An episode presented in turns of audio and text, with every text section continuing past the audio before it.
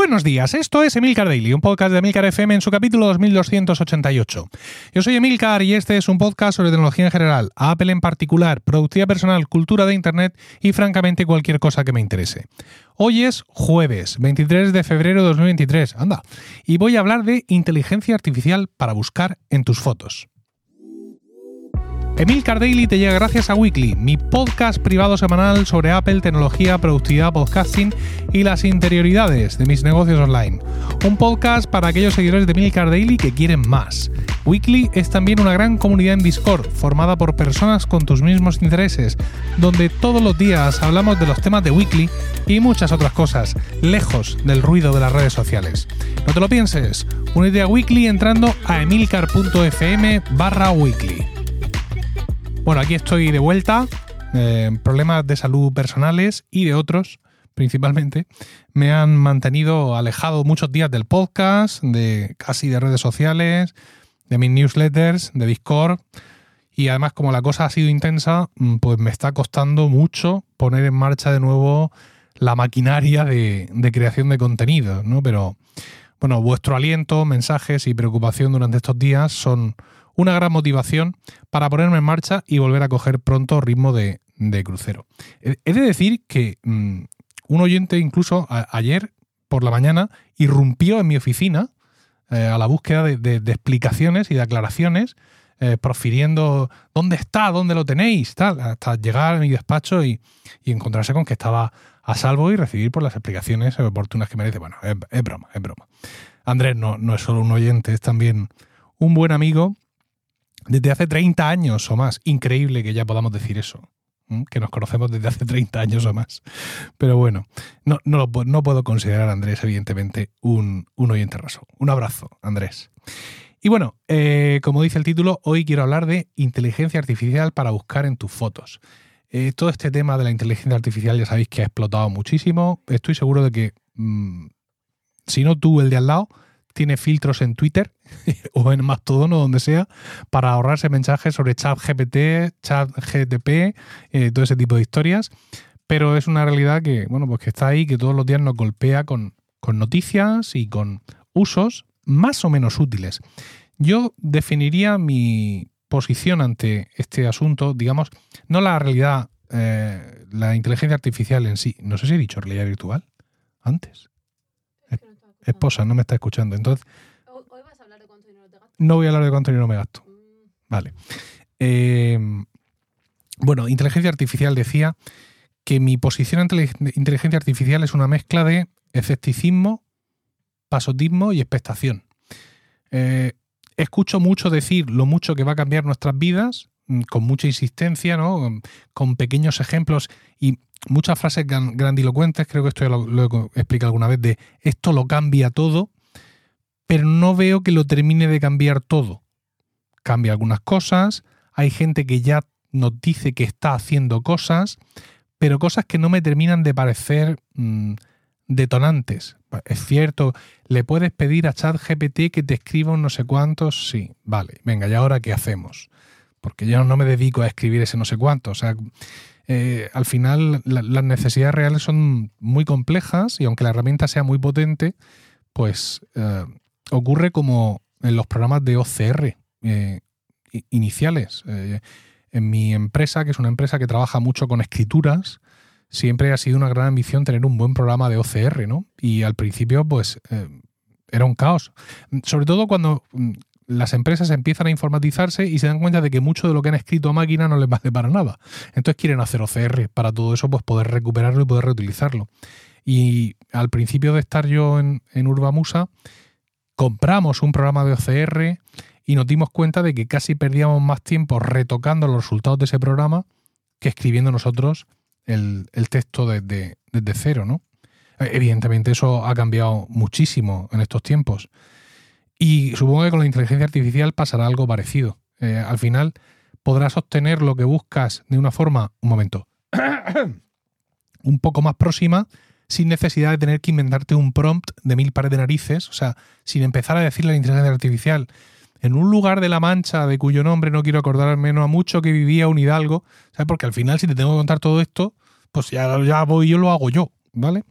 Pero bueno, ya os digo, escepticismo, pasotismo y expectación. Hay muchas cosas que sigo con atención, por ejemplo, todo el tema de la transcripción de podcast, que está ahora incluido en Hindenburg Pro 2, que es la aplicación en beta que estoy usando para grabar este podcast y que hace unas cosas increíbles gracias a la transcripción, cosas relacionadas con la edición, porque la transcripción ya la conozco. Yo tengo una aplicación que se llama Mac Whisper, que usa, eh, creo, ese módulo Whisper de eh, GPT o de GPT-3 o de GPT lo que sea, y de hacer unas transcripciones en español espectaculares, ¿no?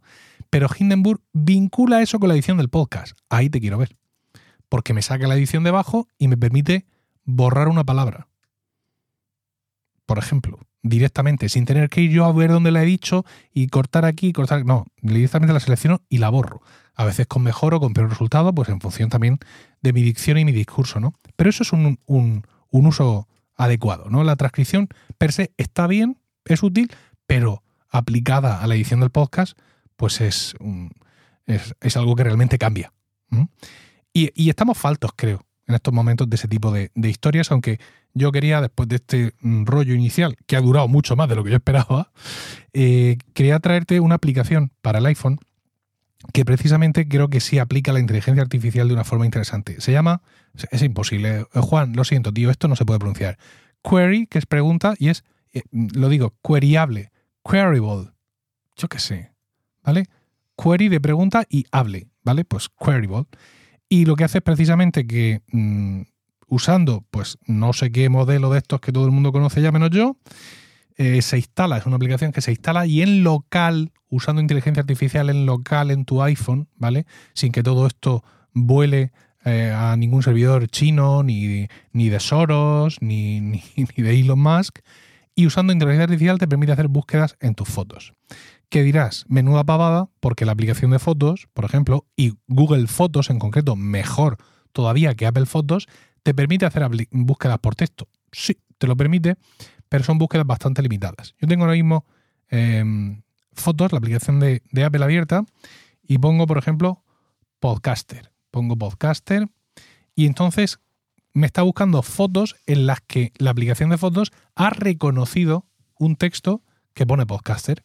Pues sale, por ejemplo, la contraportada de mi libro, sale una foto de una mesa de mezclas para podcasting que pone For Podcasters, sale, salen varios de mis premios, por qué no decirlo, sale un regalo que me hicieron mi familia el Día del Padre con galletas incluidas y que decía una de las galletas para el mejor papá y podcaster, ahí te quiero ver, pero no saca un podcaster, ahí, mm, hecho un brazo mal, sin embargo, yo me voy a Queryable, vamos a llamarlo así, escribo podcaster y me saca no solo algunas de las fotos que, ha sacado, de las nueve fotos que me ha sacado Apple Fotos, sino que me muestra una Roadcaster Pro, varias fotos de portada y contraportada de mi libro y, por favor, espectacular, una foto de la, de la mesa de mi salón, donde están locos estos romanos, donde aparecemos los cuatro aquí muy contentos con nuestros micrófonos y nuestros auriculares. Porque la inteligencia artificial sabe que un podcaster es un tío o una tía delante de un micro.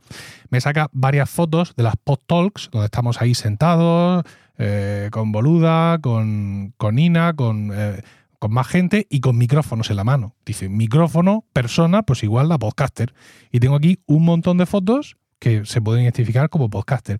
También es cierto que hay una foto de mi hija con, con una sudadera que le regaló a su abuela, una foto que le dice, digo, vamos a mandársela a la abuela. Y no sé por qué aparece aquí, pero mm, porque bueno, pues eso, la inteligencia artificial, si la inteligencia humana no es perfecta, pues imaginaos la artificial. Luego hay una foto que, mm, que es un poco turba. La he visto atormentada, como vosotros, sí. los hay una foto aquí que es un, que es un poco. Mm, esto ya es grotesco, porque es mi señora eh, una casa rural con unos amigos, entonces aparece mi señora ahí sentada con un delantal y al lado aparece un amigo, Manuel Soler, con un delantal y aparentemente no tiene nada debajo, aunque todos recordamos que llevamos bañador. Por, lo mismo porque la inteligencia artificial interpreta que el podcaster es canalla, es, es, osado, es un, ladrón que, que, arrebata corazones y como Manuel en esta foto está cautivador, pues allá que lo ha puesto la foto. Eh, ya os digo que aquí hay fotos que tienen todo el sentido y hay otras que evidentemente no, pues porque la inteligencia artificial pues todavía necesita ser entrenada con, más cosas. Curiosamente, eh, hay otras cosas en las que falla mucho más, ¿vale? Si yo estoy en Google, en Apple, en Google, en Apple Fotos y pongo ardilla, ¿vale? Ahora mismo me saca 13 fotos de 13 ardillas como 13 soles. Bueno, creo que es la misma ardilla en la mayoría de las fotos, porque son fotos de, de Nueva York. Eh, sí, de, no- de- sí, del viaje de novios a Nueva York, Oh, eh, ardillas de Central Park y de mm, el ¿cómo se llama? No me acuerdo el otro parque cómo se llama. El que está al lado del, del Iron Flat, el Flatiron. del Flatiron, eso. Eh, sin embargo, pongo eh, eh, ardilla en esta aplicación, eh, en inglés, por cierto, porque dice el creador que se puede usar en español, pero con un español muy básico, ¿no? Entonces, si pongo ardilla, me manda al tal, pero pongo Skirrel, ¿vale? Eh, Skirrel, y lo primero que saca aquí, bueno, saca un montón de fotos y lo primero es una foto del perro de mi suegro tumbado en el césped. Es cierto que visto desde lejos puede parecer una ardilla, pero aquí en todas estas fotos yo tengo que moverme mucho hasta encontrar una ardilla de verdad. Hay muchas cosas que parecen una ardilla, tengo que reconocerlo, pero mm, tendría que estar buscando mucho, mucho, mucho hasta encontrar una verdadera ardilla. Hay fotos que además no tienen ningún sentido. Hay una foto de mi sobrina, donde aquí no hay nada que se parezca remotamente a una ardilla. Bueno, ¿me entiendes?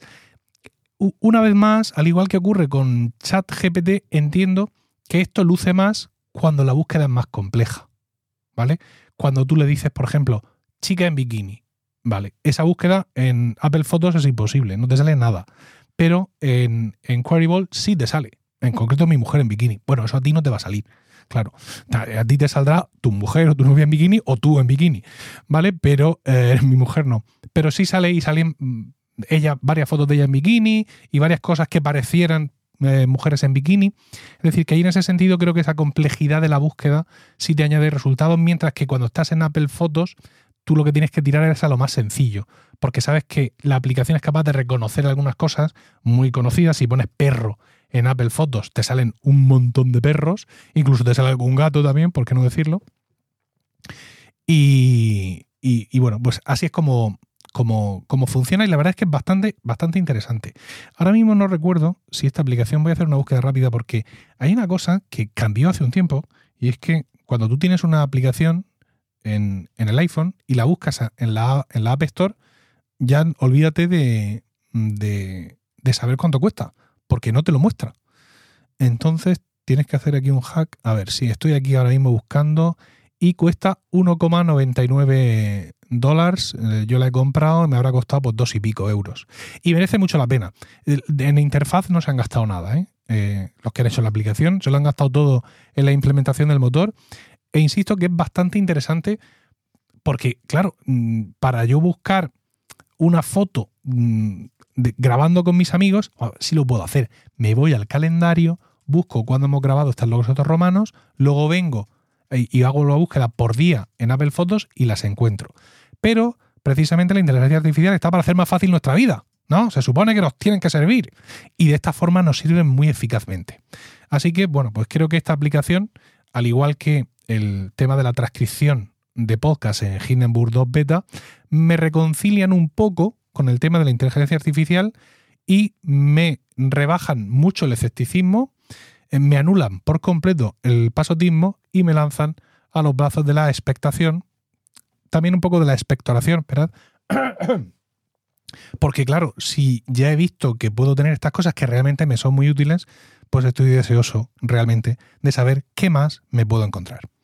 Nada más, espero tus comentarios en Mastodon, emilcar.es barra Mastodon, o en la comunidad de Weekly en Discord.